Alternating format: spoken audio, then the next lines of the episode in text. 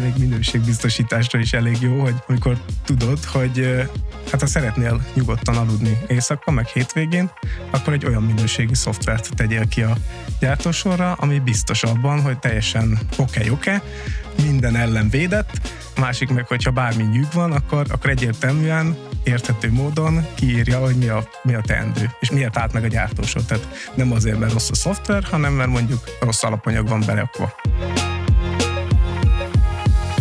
amikor aláírtam a szerződésemet a cégnél, hogy én leszek az IT igazgató. Ez délután 4 órakor történt. Viszont ugyanazon a napon én reggel 8-kor mentem egy menedzser szűrésre a Bajcsi kórházba, ahol is sajnos egy elég komoly betegséget diagnosztizáltak nálam ugyanazon a napon, és ez délbe vagy egy órakor tudtam meg nem csak gyártási koncepció kell, hanem kell traceability koncepció is, aminek már az elején léteznie kell. Nem az, hogy megérkeznek a területre a gyártógépek, és utána gondolkozunk azon, hogy ja hoppá, de amúgy kéne még, hogyha ez valami adatokat is szolgáltatna.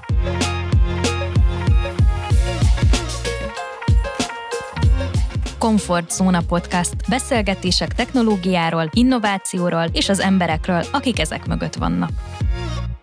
Üdvözöljük újra a hallgatókat, ez itt a Comfort Zone Podcast immáron harmadik adása. Köszönjük, hogy most is velünk tartotok. A mai vendégünk Péceli Viktor, a Continental Automotive Hungary Kft. IT vezetője. Viktor, kérlek mutatkozz be. Szervusztok, Péceli Viktor vagyok, ahogy mondtad, a Continental Automotive Hungary Kft. Veszprémi gyárnak az IT igazgatója vagyok, és örülök, hogy itt lehetek veletek ezen a podcaston. Számomra ez egy újabb jó lehetőség lévén még sose ezt a formátumot még ugyan ismerem, de én még nem szerepeltem ilyen podcast előadásban, úgyhogy remélem, hogy izgalmas lesz, és én is sokat tudok ebből tanulni. És a többes szám nem véletlen, hiszen itt van velem most is Búna Péter. Sziasztok! És nekem lenne egy ilyen bevezető, bemelegítő kérdésem is így a podcast elején ilyen check-in jelleggel, mert mi a cégnél mindig egy ilyen bevezető körrel, egy ilyen check-in körrel szoktunk indítani, és az lenne a kérdésem hozzátok, hogy hogy érzitek most magatokat, és mi volt az utolsó alkalom, a legfrissebb alkalom, amikor kimozdultatok a komfortzónátokból? Ági, van kedved kezdeni? Lenne kedvem kezdeni, de ez tőlem gondolkodást igényel, hogy erre válaszolni tudjak. Úgyhogy Akkor lehet, hogy a, Kezdte. Nekem Kezd, okay. Neked van? Na, akkor hát, kezdte. Az, hogy hogy érzem magam, az nagyon jól érzem magam, hisz pár perccel ezelőtt lett meg a sikeres kamion vizsgám, úgyhogy wow, C kategóriával bővültünk. Gratulálunk. Köszönöm szépen. És ez pályamódosítással is fog járni a részed? De nem, kamionsofőr? Ez egyelőre maximum B-terv, de, de, vagy C-terv. Azt mondják, hogy ez nem a jövő szakmája, hanem az egyik első, amit majd a az önvezető járművek ki fognak váltani. Így van, amúgy, hogyha nézitek a social médiát, most pont most kezdtük el ezeket a kampányokat, hogy önvezető teherautókhoz is Continental már fejleszt szoftvert, úgyhogy... És akkor ez egy ilyen experimentál jellegű képzés volt, hogy akkor tudjad, hogy mi az, amit le kell majd automatikusra, önvezetőre fejleszteni? Szerintem egy kis ilyen kísérleti, plusz, plusz egy picit elhúzódott a folyamat, úgyhogy ez hamarabb is vége lehetett volna, de leginkább amúgy hobbi, tehát hogy hobbi, meg érdekesség, tehát ez régi vágyam volt, és akkor most, most teljesült. Ennek keretében ugye 30 órán keresztül vezettem kamiont, ami, ami teljesen jó, valószínűleg egy perccel se fogok többet, de, de most így megvan.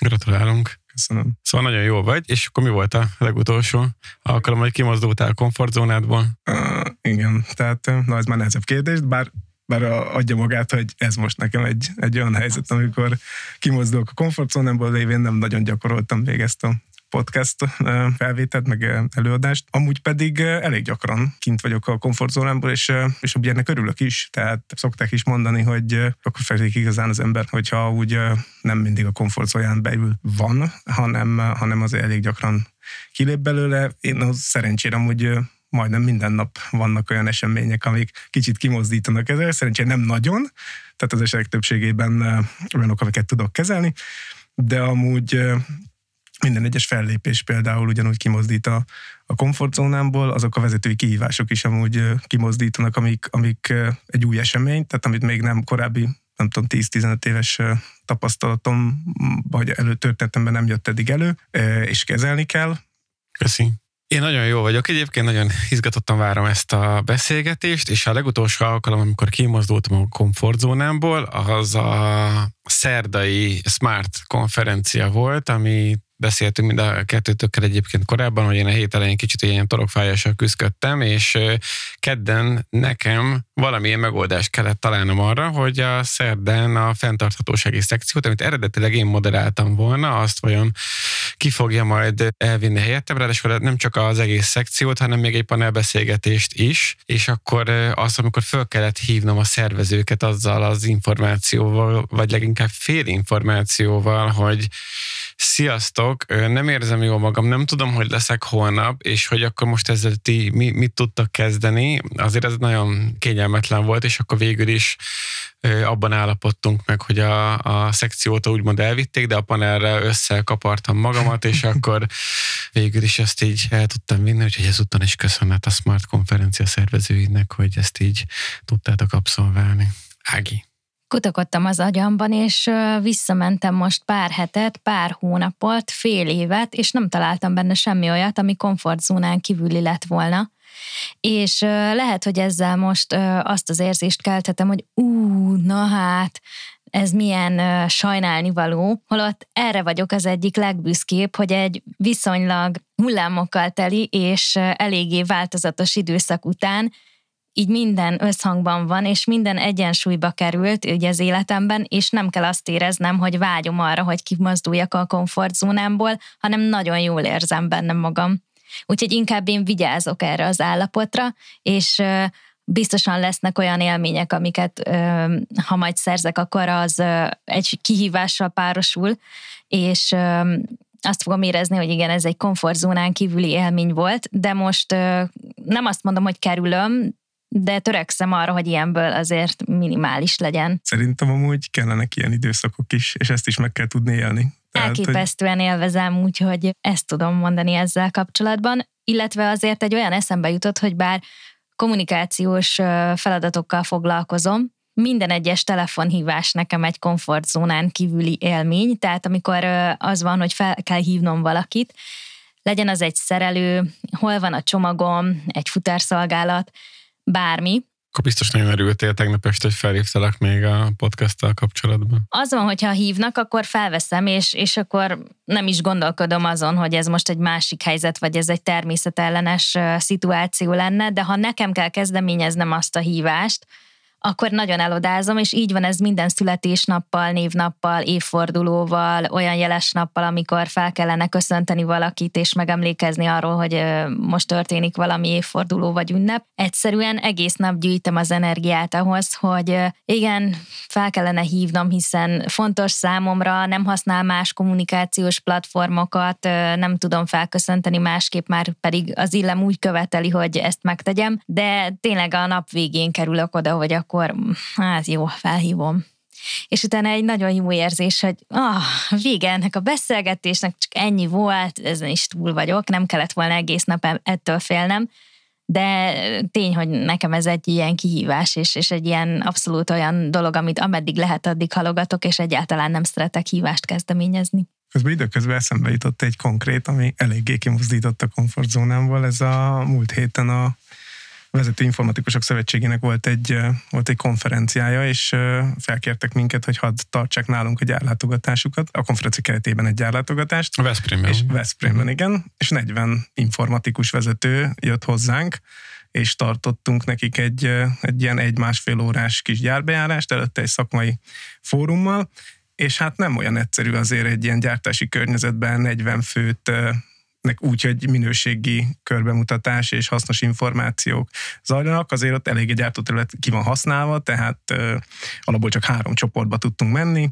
azt meg kell oldani, hogy ne három teljesen külön csapat legyen, hanem időosztással, 10 perces eltérésekkel indultak a csoportok, mindenki de ne legyenek ilyen kieső idők, a kieső időkben, amíg valaki várakozik a másikra, addig előadásokkal szórakoztassuk őket, és alapból az egész szervezés, a lebonyolítás, kulcs részt kivettem én is ebből. Szerencsére nagyon sokat segítettek a kollégáim, úgyhogy nekik ezúton is köszönöm ezt a sok segítséget. Valószínűleg nélkülük nem jött volna létre, de, de ez kimozdított eléggé. Már maga az, hogy ott előadásokat, az, hogy betartjuk az időt, az, hogy a, már csak az, hogy a 40 főre ott vigyázni a gyáron belül, és és szerencsére úgy pozitív visszajelzéssel távozott mindenki, amit már ott is hangot adtak neki, úgyhogy, úgyhogy ennek én nagyon örültem, és továbbítottam is ezt az üzenetet kollégáimnak, hogy ezzel is azért egy jó, jó hírünket vitték tovább akik eljöttek hozzánk, és ugye magyarországi mindenféle vállalatoknak a, a döntéshozói IT igazgatói jöttek, úgyhogy szerintem akkor szakmailag is fel kellett kötni a gatyát. Szakmailag is fel kellett kötni a gatyát, igen. És te nem mindig a Veszprémi gyár IT igazgatója voltál. Mesélsz egy picit nekünk arról, hogy milyen út vezetett oda? Igen, szívesen. Honnan kezdjem? Ha jól tudom, akkor a Budapesti Műszaki és Gazdaságtudományi Egyetemen végeztél. Igen és friss diplomával a zsebedben, hogyan kezdtél el munkát keresni? Milyen úton indultál el? Nem diplomával a kezembe kezdtem el az álláskeresést, sőt én nem is kerestem sose állást. Én az egyetem alatt többféle labor gyakorlatunk volt, nem úgy villamosmérnökként végeztem, és ott is a beállított rendszerek szakirányon tanultam, és ott több labor, labor gyakorlaton kellett részt venni, és akkor az egyik labor gyakorlaton egy olyan előadó tartotta a laborgyakorlatokat, aki amúgy a kontinentálnak is úgymond beszállítója, tehát tesztergépeket tervez, meg szoftvereket készít, és akkor, amikor üresedés volt a kontinentálnál, akkor ugye felmerült, hogy vannak-e az egyetemen olyanok, akik belátunk, látnak potenciált, és és őket úgy megkeresték, vagy nem tudom, hogy kiket kerestek még meg rajtam kívül, az biztos, hogy engem egyszer csak a, a, a labor gyakorlaton lévő előadó hívott, hogy egy gyárlátogatásra lehetne menni a kontinentálhoz, és ez milyen érdekes, hogy menjek el erre a gyárlátogatásra. Én nem tudtam, hogy ez egy állásinterjú lesz. Én úgy készültem, hogy ez egy állátogatás lesz. Annyi volt, hogy előtte, nem tudom, előtte nap szóltak, hogy hát az Hogy küldjél egy CV-t is. Annyi hozok magammal egy CV. Nekem nem volt CV-m amúgy, tehát nem készítettem el. Én, én úgy gondoltam, a normál befejezem az egyetemet, aztán végig gondolom, nem is tudtam, hogy mit, mi szerették lenni, ha nagy leszek. Mondjuk azt tudtam, hogy villamosmérnök nem, de nem azért, mert hogy, hogy ne lett volna jó képzés. Én nagyon, nagyon örülök nekem, úgyhogy ezt a villamosmérnöki képzést végeztem el. A egyetemem egy ilyen tág nézőpontot kaptam amúgy a, a világról, de már akkor láttam, hogy én így az informatikai irányba szeretnék menni, és hát elmentem erre a gyárlátogatásra, megcsináltam azt az egyoldalas CV-t is, és egyszer csak ott fogadtak öt ember, akik ki voltak költözve öltönybe, meg a, ott volt a, akkor kiderült később, hogy melyik a HR igazgató, melyik a, a, a úgynevezett MES csapat, Mondjuk el, hogy mit jelent ez a MES? Ez a Manufacturing Execution System, de szerintem ti tudjátok ezt a legjobban. Ugye a trace, traceability rendszer, a, hogy a termékeinket, amiket gyártunk, azokat követni tudjuk a gyártósoron, és legyen róla adatunk, és visszakövethető legyen meg akár minőségi szempontból meg tudjuk akadályozni azokat a nem megfelelően elkészített termékek kikerülését a gyárból, és selejtet tudjunk csökkenteni. Tehát ott voltunk a, azon a jeles eseményen, ahol én terveztem, hogy akkor nem is öltöztem ki amúgy, tehát rendesen hétköznapi ruhában mentem, és vártam, hogy nem majd jól megmutatják nekem, és nem csak nekem, hanem azt hittem, hogy leszünk ott 10-15-en, de nem, hát alapból csak egyedül voltam, hogy körbeálltak ötten, és mondták, hogy a második emeletre kéne fölmenni, és ott akkor kezdjük ezt az egészet. Fölmentünk a második emeletre, és leültettek középre, és körbeült az öt darab ember, akik ugye az akkori MES csoportnak voltak a szakemberei, meg a HR igazgató, meg a, a MES csoportnak a vezetője, és hát akkor elindult egy szakmai interjú. És ez a te félreértésedből fakadt, vagy ez egy ilyen taktika, hogy ez Én egy... ezt nem tudom. Ne, nem tudom. Ezután nem, nem emlékszem, hogy bárkivel alkalmaztunk volna ilyen. És nem, nem derült ki, hogy a, a laborvezetődő miért így kommunikálta miért ezt feléd? Miért, hát nem az, hogy miért gyárlátogatást mondott neked. Nem tudom, lehet, hogy ott, ott értettem valamit félre, vagy, vagy, vagy ez volt a taktika, nem tudom. Látogass el a Continental gyárába egy interjúra, és akkor a látogatás az megmaradt, de az nem interjú tudom, nem. Azóta úgy többször megköszöntem neki, meg örülök, hogy ez így összejött, meg valószínűleg azért is tudtam utána nyugodtabban részt venni az interjún, mert hogy ugye nem nagyon készültem rá. Amúgy egy három órás interjú, szakmai interjú volt, közben úgy volt egy körbevezetés, bár nem a gyártásban, hanem, hanem a gyártóépületek között, de volt minden nyelvi teszt is, sőt rendesek voltak a kollégák az irodát is megmutatták, hogy hogy miről lenne szó, de meg volt ez, és akkor utána egy hosszú ideig hallgatás, tehát hogy nem, nem volt semmi visszajelzés. Én már le is tettem róla, meg még egy érdekesség ezzel kapcsolatban, hogy megkérdezték a, már azt hiszem azt már később, amikor felhívtak nyár közepén, én meg akkor egyetemista voltam, a diplomamunkámat készítettem, és azt hiszem talán valami fesztiválnak a, a strandján uh, ültem, és akkor felhívtak, hogy hát úgy néz ki, hogy tetszett végül is, ami, amit előadtam ott, meg szakmailag is rendben volt, hogy akkor ők örülnék, hogyha ha mennék és csatlakoznék a csapathoz, csak mondjam meg a bérigényemet. És ugye én nem nagyon pályáztam előtte sehova, végig sem nem is gondoltam, hogy ebből lesz bármi, már le is tettem erről. Előtte nekem ilyen diákmunka tapasztalataim voltak csak, úgyhogy a legutolsó postai munkámból merítettem, hogy körül, annyit legalább szeretnék keresni egy, egy multinál, és akkor mondtam egy ilyen nagyon banális számot, így gyorsan kiszámolt, ott, ott ugye órabéren voltam, tehát az alapján gyorsan felszoroztam 168-al, és akkor azt az összeget mondtam be, meg még nem tudom, hogy kerekítettem, hogy, hogy jó legyen, és természetesen tehát az bőven a ajánlott bérsámnak a alján is alatt volt, úgyhogy, úgyhogy nem, nem, végül nem az a, az összegér lettem fölvéve, szerencsére, utólag belegondolva. Túl alacsony árat. És akkor Egyeseket így, kizárnak a temberből, amikor túl alacsony árat adnak. Így kerültem a kontihoz, úgyhogy én kerültem kiválasztásra, jó sok embert meghallgattak, gondolom, de szerencsére, szerencsére bejutottam, és az első munkanapon már az fogadott, hogy bementem az irodába, és akkor fönt, fönt van a, a projekt lista a táblán, és oda van írva, hogy Péceli Viktor, melyik kettő-három projekttel van elmaradásban. Úgyhogy, Jó indítás. Úgyhogy a kollégáim, e, kedves kollégáim, az új kollégáim ezzel vicceltek meg, hogy egyből akkor így bele a levesbe. Akkor feltételezték, hogy van annyi humorérzéket, hogy ezt jól tudod kezelni. Hát igen, igen.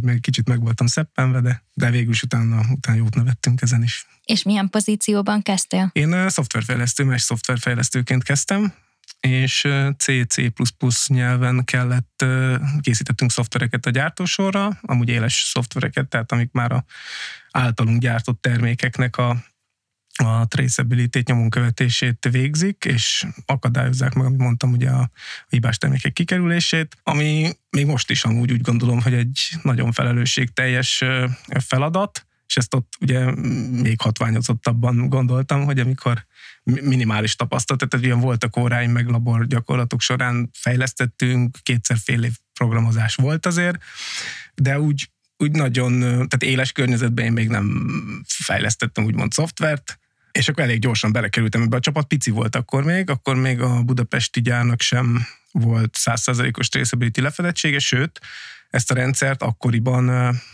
vezette be az, a, az akkori mescsoport, és hát mint minden változás, ez sem ment olyan könnyen, tehát azért ellenállás volt a, mert ugye változás, egy operátoroknak is, akik használják, a gyártási kollégáknak is azért csak más volt, mint ami előtte, hogy papíralapon csináltuk ezt, vagy csak a végeredményeket írogattuk föl. Itt meg azért van egy rendszer, ami, ami megmutatja, hogy valamit jól csináltunk, amit nem jól csináltunk, keveset csináltunk, többet csináltunk, stb. Tehát meg, meg ugye mivel a rendszer maga is még akkor állt össze és folyamatosan fejlődött, tehát annak is megvoltak a gyerekbetegségei. Tehát azért volt benne hiba ezt azért egyértelműen a tudtunkra is adták, ami meg nehézítette így az elején azt, hogy, hogy csináljuk, de nagyon lelkes volt ez a csapat, négy fős fejlesztőcsoport, az elején ezt extrába kellett fej, támogatni, hisz a first level supportot is mit csináltuk, és minél több helyre raktuk ki, annál több probléma is lett. Úgyhogy az első időszak az egy kicsit ilyen nehézkesebb volt, de utána kezdte felismerni amúgy a gyár is, hogy ennek mennyi hozzáadott értéke, és ezért még pár év azért kellett ahhoz, mire, mire már a végfelhasználók kérték, hogy, hogy ahol nincs, ott is legyen, minél gyorsabban legyen, vezessük be, és, és csináljuk, használjuk. És amúgy, ahogy ez fejlődött szépen a gyárba, úgy a csapat is fejlődött, megcsináltunk egy first level support csoportot is technikusokból, akik négy műszakba gyárt a Pesti gyár. Az már egy nagy könnyebbség lett hirtelen a fejlesztőknek, hisz a fejlesztők tudtak száz százalékban, és én is tudtam ugye száz százalékban koncentrálni a, a fejlesztési munkára, bár még, még ott is azért sok, hát ugye tesztelés, meg, meg bug, vagy problémakeresés volt. Aztán két, két évig voltam szoftverfejlesztőként ott, amikor is az IT-nak a, a vezetője, ő egy német kolléga volt, és egyszer csak lejött az irodánkba, kérdezte, hogy ki kér kávét. Mindenki mondta, hogy ő kér, én megmondtam, hogy én nem kérek, mert nem szeretem a kávét és mondta, hogy de hát akkor nem lehetek szoftverfejlesztő, mert ugye, ugye ez a kép van meg mindenkiben, igen. hogy a szoftverfejlesztő az... Pizzás dobozok pizza, között és igen, igen, úgyhogy ez a tipikus... Ez a, kávék. Igen, ez a sztereotípia, úgy, és, és mondta, hogy hát akkor nem lehetek én szoftverfejlesztő, mert, mert nem kávézom. És mondtam, hogy hát oké, okay, mégiscsak szoftverfejlesztő vagyok, és élvezem is meg minden. De, hát, de akkor már folyamatban volt, hogy mivel, a, mivel az akkori, akkori mescsoportnak a vezetője, ő más irányba tervezett tovább menni cégen belül is, meg aztán kis, kis idővel később el is hagyta a céget, hogy ők már, ők már keresték, hogy ki lehetne ennek a, a mescsoportnak a, a vezetője, a közvetlen csoportvezetője, és, és én is felmerültem, mint, mint lehetőség. És amúgy a, bezárva az előző, vagy miért gondolom, hogy ez jó történet, mert hogy, hogy igaza lett, tehát hogy tényleg nem lehetek szoftverfejlesztő, mert, mert a szoftverfejlesztési csoportnak lettem a vezetője a végén, tehát ide lyukadtunk ki, de az a lényeg, hogy engem választottak ki, hogy vezessem a csoportot, viszont én ezt nem, ez volt, és a komfortzónáról beszélünk, én sosem gondoltam volna, hogy vezetői irány a jó irány nekem. Én az egyetemen is, meg, meg alapból kicsit introvertáltabbnak gondolom magam, és szakmailag szerettem volna jobban fejlődni, és amúgy a, tehát ketten, ketten lettünk a csoporton belül megkeresve ezzel a, a lehetőséggel, mert amúgy a Konti is úgy gondolta, hogy azzal jár legjobban akkor, hogyha egy már tapasztaltabb kollega lesz meg, meg kiválasztva a csoport vezetésére, akinek már van rutinja azért, ugyan két évről beszélünk, de, de az is a nullánál azért több, meg hát elég sok mindent csináltunk az alatt a két év alatt is, a másik, másik kollega, ő, ő nem szeretett, ő meg is mondta, hogy nem akar vezető irányba menni. Én pedig elgondolkoztam, bár én is nagyon élveztem még a szoftverfejlesztést, és úgy gondoltam, hogy ezt nagyon szeretném tovább csinálni, úgyhogy ezt amúgy kommunikáltam is, hogy szeretném ezt is folytatni, de mellette, hogyha, hogyha szükség van rá, meg amúgy az is feltétel volt részemről amúgy, hogy a csapat is elfogadja ezt. Tehát én előtte egyeztettem a csapaton belül mindenkivel, hogy ha ez lenne a szituáció, akkor az úgy jó lenne, vagy elfogadnák-e, vagy, vagy van ellenvetés. Igen, ez a kollégából felettesi Igen, az egy nem mindig, szindróma, nem, nem mindig igen. hálás. Igen. Ez... igen, valahogy ez is olyan, hogy kétféle érzés, vagy biztos, hogy sokfélét, de kétfélét biztosan kivált, hogy van, aki azt mondja, hogy persze ez természetes, és milyen jó látni, kifejezetten motiváló, hogy valaki, aki itt volt közöttünk, ő most megkapja a lehetőséget, hogy feljebb lépjen, és akkor, ha erre van mód, akkor lehet, hogy nekem is nyílnak majd itt olyan ajtók, amiken én is beléphetek majd egyszer. Vagy kiválthatja ugye azt, hogy ú, az akár én is lehettem volna, miért nem én lettem. Igen. Szerencsére ez történt, hogy, hogy támogattak, és akkor így elvállaltam és akkor úgy már annak a kis csoportnak a, a vezetőjeként. Az mit jelent, hogy kis csoport, hány fő? Továbbra is amúgy ez a négy fő volt, meg mellette már működött, a, elkezdtük összerakni a, a First Level Support, az is négy fős technikusi réteget, vagy csoportot, ez 2009-ben történt, és akkor szépen haladtunk, csináltuk az összes sort, mesesítettük, jöttek az új projektek, szerencsére dinamikusan fejlődött a gyár is, újabb termékcsaládok jelentek meg, amit már közvetlenül messel kellett. Tehát volt egy év, amikor 170-200 állomást mesesítettünk, ami azt jelenti, hogy kötöttünk hozzá valamilyen speciális interfészen keresztül, ugye szerencsére heterogén a, a rendszer, tehát ezerféle beszállítónak ezerféle gépe, amit szerencsére, bár a, bár a kommunikációs csatornát azt specifikáltuk, tehát azt megköveteltük, hogy, hogy mi legyen, de gyakorlatilag mindegyik másféle rendszert hozott, és mindegyikkel meg kellett küzdenünk azokat a kis küzdelmeinket, ami, ami végül oda vezetett, hogy az működjön. Én nagyon büszke vagyok hogy az akkori csapatomra is, mert, mert ezeket, ezeket sikerült. Tehát gyakorlatilag mire elindult a szériagyártás,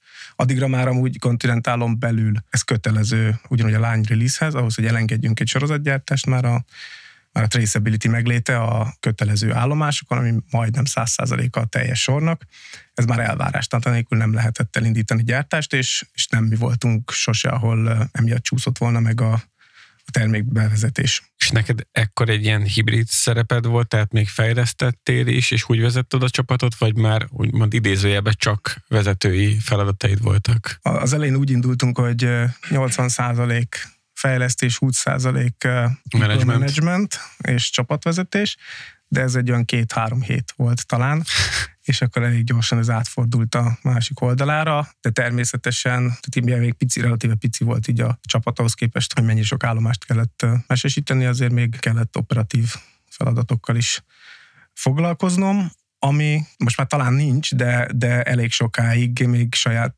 magam által írt állomások is lent dolgoztak a, a gyártósoron. Most már azóta technológiát váltottunk, tehát ezek már jó, jó eséllyel már nincsenek ott.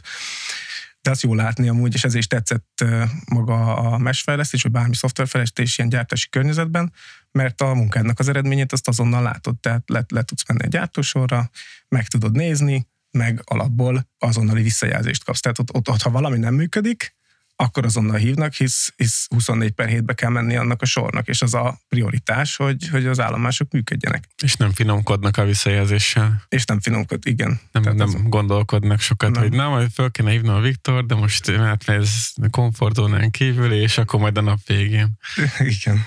Ez még minőségbiztosításra is elég jó, hogy amikor tudod, hogy hát ha szeretnél nyugodtan aludni éjszaka, meg hétvégén, akkor egy olyan minőségi szoftvert tegyél ki a gyártósorra, ami biztos abban, hogy teljesen uh, poke-joke, uh-huh. minden ellen védett. A másik meg, hogyha bármi nyűg van, akkor, akkor egyértelműen érthető módon kiírja, hogy mi a, mi a teendő, és miért állt meg a gyártósor. Tehát nem azért, mert rossz a szoftver, hanem mert mondjuk rossz alapanyag van berakva. És az első ilyen élményedre vissza tudsz emlékezni, amit így sikerként könyveltél el magadban, vagy nem csak te magadban, hanem így szemmel látható eredménye volt annak, hogy igen, itt most a te közreműködésed kellett ahhoz, hogy ez a hiba ez felderítésre kerüljön. A legelső ilyen alkalom. Ha csak saját magamról beszélek, nekem az első szoftvereim, amik ugye elkészültek, és már csak, csak én írtam. Sokáig ugye kezdőként valaki másnak a, a szoftverét kellett javítgatni, fejlesztgetni, plusz funkciókat beletenni. Az amúgy egyik oldalról nagyobb kihívás volt, hisz meg kellett értenem az ő gondolatmenetét is, főleg akkor kihívás, hogyha már nincs ott a cégnél. Ha még ott volt, akkor legalább meg tudtam kérdezni, hogy hogy miért, mire gondolt, mire a, gondolt a költő. Bár ugye minden kódunk rendesen van kommentálva, Rendesen. Igen, igen, igen, igen ez itt Hát itt Idézőjelet mutatsz most. Petiek, petiek látták, hogy igen, de amúgy persze törekszünk rá, de nem biztos, hogy ez mindig egyértelmű volt, hogy pontosan mi is az a core logika, ami, ami mentén az készült. Viszont nem, nem igazán ezt emelném ki, inkább a, a ilyen csapatsikert emelnék ki a, az egyik szintén ilyen kalandosabb mesesítésünk, amikor, amikor egyszer csak reggel bejön egy német kolléga, hogy akkor most érkezett meg egy új rugóbeültető gép ide a kontinentálhoz, és akkor ugye kész van hozzá a mesh szoftver, mert ők ezt auditálnák. És akkor mondtuk, hogy hát persze, hogy kész van, de délután nézzük meg inkább azt, addig valami meetingelések legyenek, vagy, vagy beszélgetések, és valamikor délután nézzük meg. És akkor kiment a, a kolléga, és akkor összedugtuk a fejünket, hogy bárkinek is megvan-e a gépnek a specifikációra, hallottunk erről az egészről, vagy nem hallottunk, azt valaki megszerezte, akkor gyorsan megírtuk a szoftvert, összedugva a fejünket, és délután négykor vittük ki az első nem működő megoldást a, a géphez. De legalább valami. De így, így van, és akkor azzal egy picit nyertünk is időt, úgyhogy ötkor már egy működő megoldás lett, és úgy távozott a, a kolléga, aki amúgy annak a business unitnak egy, egy ilyen döntéshozója volt, hogy milyen jó más rendszer van Budapesten, ez mennyire hasznos, megakadályozza a termékek kijutását, és szerintem ez is sokban hozzájárult ahhoz, hogy utána is dinamikusan tudjunk építkezni ezen a területen. Tehát ez egy, ez egy ilyen közös siker volt. És hol akadtál az információ, hogy nektek tudnatok kellett volna erről a gépről, semmilyen specifikáció nem volt, azt se tudtátok, hogy létezik ez a gép. Sok, sok dologba kell fejlődni, és amúgy az itt pont a MES kapcsán is, ezt, ezt szerintem, ahol MES bevezetés történik, minden gyártó cég végigjárja. Tehát bele kell építeni a folyamatokba is azt, hogy, hogy nekünk van egy részünk. Tehát onnantól kezdve, hogy megtörténik egy terméknek a dizájnja, vagy hogy a gyártási folyamat, onnantól kezdve számolni kell a, hát én most már úgy mondom, hogy az IT-val is, meg a, meg a traceability-vel, tehát nem csak gyártási koncepció kell, hanem kell traceability koncepció is, aminek már az elején léteznie kell. Nem az, hogy megérkeznek a területre a gyártógépek, és utána gondolkozunk azon, hogy ja hoppá, de amúgy kéne még, hogyha ez valami adatokat is szolgáltatna. Ennek is volt egy ilyen fejlődési ciklusa. Tehát az elején még ez, ebbe is nagyon sok energiát kellett ölni, hogy, hogy ezt megértetni úgymond a, a, akár projektes kollégákkal, hogy ez, hogy ez egyértelmű legyen, hogy legyünk bevonva időbe, és ez most már nagyon jól működik, tehát most már nem, nem, nem, ilyen nem történik, ami, ami mondjuk 10-15 három évvel ezelőtt történhetett, mert akkor még, akkor még ez egy új dolog volt, nem voltunk elég érettek még ez az egészhez. Most viszont már ez előbb keresnek meg minket, és, és így készül el a teljes specifikáció, hogy ez már benne van. Méghozzá nem csak úgy, hogy benne van, hanem, hanem olyan módon, ahogy, azt, ahogy ez elvárt, ahogy standard, és akkor már minimális energiát kell belefektetnünk. Most már ugye a megoldásaink is standardok, tehát konfigurációt kell csak állítgatnunk a legtöbb esetben, ha csak nincs speciális logikai igény, akkor, akkor egy meglévő szoftvernek a konfigurálásával ezt meg lehet csinálni. És akkor ez volt az első felelősségteljes vezetői feladatod, hogy ezt a csapatot vezest. Uh-huh. Mi történt ezután? Szépen fejlődtünk, és a szervezetbe is kezdett egyre inkább behívódni, hogy, hogy igenis van egy mes lehetőség. Azért mondom, hogy lehetőség, mert ezt nagyon sok mindenre ki lehet használni. Később, pár évvel később ugye ez teremtette meg az alapját az IPA 4.0 fejlődésnek is, hisz az adatgyűjtést azt mi valósítottuk meg, amiből majd később ezt az adatot valamire fel lehet használni. Úgyhogy ott a prioritás az volt, hogy minél több gyártósoron ez működjön, ahol még valami régi, régi rendszer volt, mondjuk beszállító által hozott, vagy, vagy valami korábbi részrendszer, azokat kiváltani, és elértük azt pár évvel később, hogy ez százszázalékos lefedettség lett, majd, hogy nem először a, a kontinentálon belül, úgyhogy ilyen szempontból benchmark lettünk messz szempontból a budapesti gyár, mert százszázalékos lefedettséget tudott mutatni, és minden egyes új gyártósoron már ez, ez működött, és már elértük azt a fajta standardizálási szintet is, amivel relatíve gyorsan tudtuk ezt abszolválni. És erre persze akkor felfigyeltek a központi döntéshozók is, és, és jött a következő lehetőség, hogy miért ne lehetne azt, hogy ezt a, a tudást, vagy azt, a, ami, ami, ami Budapesten kiépült, ezt valahogy a közös jóra is felhasználnánk, és és van nekünk még sokkal több gyárunk is, ahol nem feltétlenül ugyanilyen szinten van a traceability bevezetése. Cserébe vannak központi irányvonalak, de nincs mögötte humán erőforrás, úgymond, aki ezt meg is valósítaná. És ez 2016 15-16 környékén fogalmazódott meg, hogy akkor még úgynevezett CEP gyár voltunk, ez a Central Electronic Plants-nek a rövidítése, az összes elektronikai terméket gyártó gyár volt így összefogva, és azonos standardok mentén készült minden, tehát a gyártósorok is, a termék bevezetés, minden belső folyamat.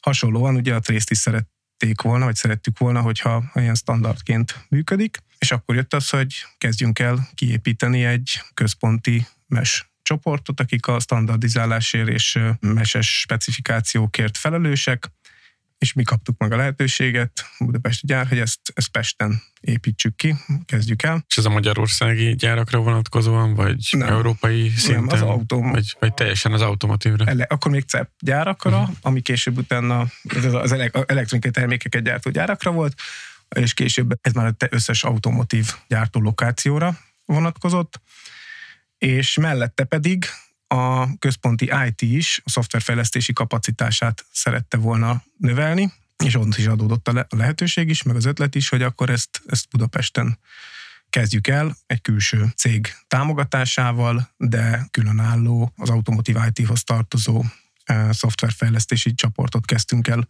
fölépíteni a koncepcióval együtt, hogy hogy, tudja azt, hogy tudják ők innen Budapestről támogatni a központi szoftverfejlesztést, ezeket a standard központi mesh szoftvereket, és alapból a koncepciót összerakni, a csapatot felépíteni, megtalálni a megfelelő beszállítót, velük átadni a domain tudást, és, és elindítani ezt az egészet.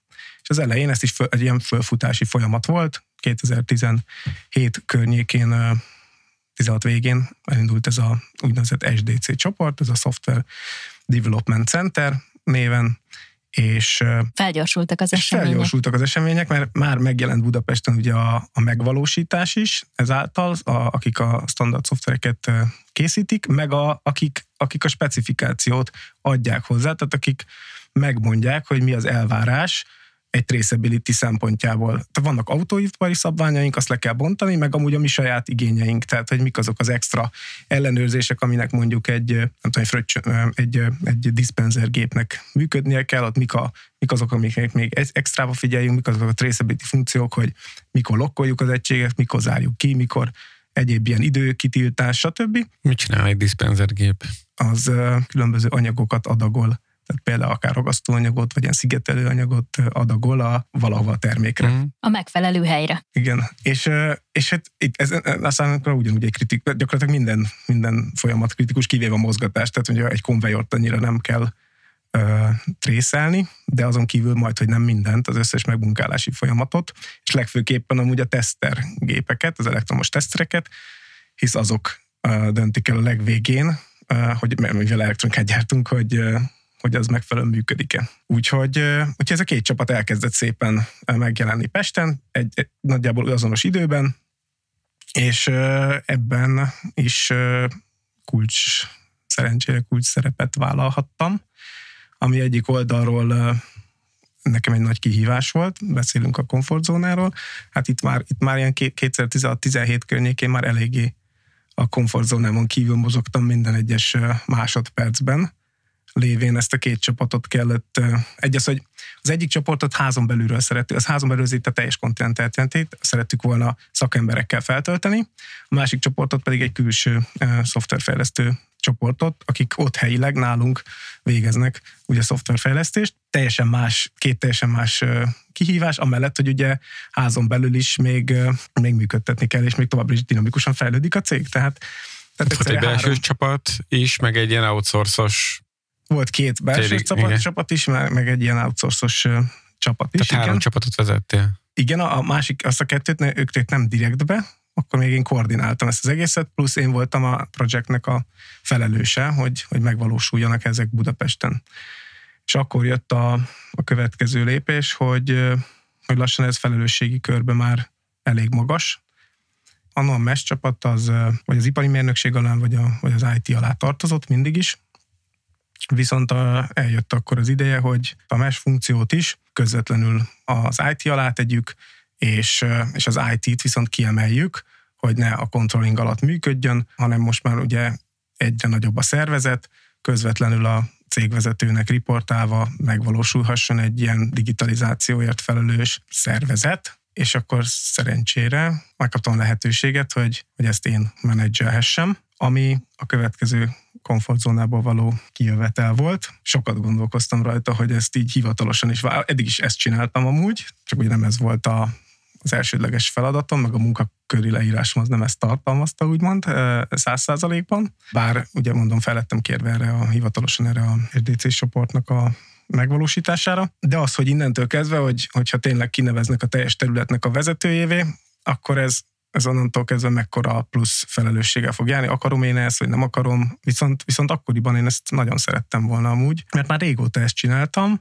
és úgy éreztem, hogy kép, képes is vagyok rá, és nagyon jó irányba ment. Én úgy gondolom, hogy nagyon jó irányba mentek a, az események, és még egy és sok lehetőséget is láttam ebben. Ehhez egyébként kaptál bármilyen támogatást, hogy hogyan válj jó vezetővé? Korábban említetted, hogy te magadat introvertáltnak definiálod, és hogy az introvertáltak nem biztos, hogy jó vezetők. Igen. Én egyébként úgy gondolom, hogy ez nincs összefüggésben, viszont kell nagyon sok olyan képesség, készség, aminek viszont jó, ha a birtokában van Igen. egy vezető, amit lehet, hogy azért így munka mellett közben egyedül nem biztos, hogy sikerül felvérteznie az embernek magát ezekkel, Kaptál ebben bármi támogatást, akár úgy, hogy te magad kifejezetten igényeltél ilyet szakértőktől, vagy a Continental azt mondta, hogy hát akkor itt most érezzük annak a szükségét, hogy, hogy azért ebben is megerősítsünk, hogy most már ezek a people management feladatok, ezek sokkal több energiát és sokkal többet kívánnak belőled. Több irányból válaszolnék erre. Nekem volt egy nagyon jó